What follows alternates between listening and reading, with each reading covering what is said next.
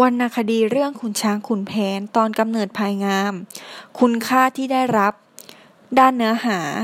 1. ความรักของแม่ที่มีต่อลูก 2. พ่อแม่ทุกคนย่อมรักลูก ยอมเสียสละเพื่อลูกได้ 3. การศึกษาเป็นสิ่งสำคัญ ซึ่งในสมัยก่อนเด็กผู้ชายจะต้องไปเรียนหนังสือที่วัด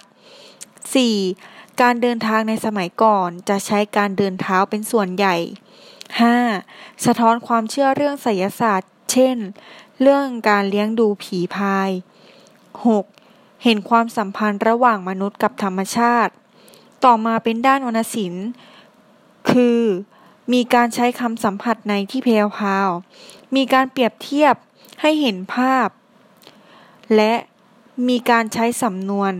ไทยปรากฏในบทประพันธ์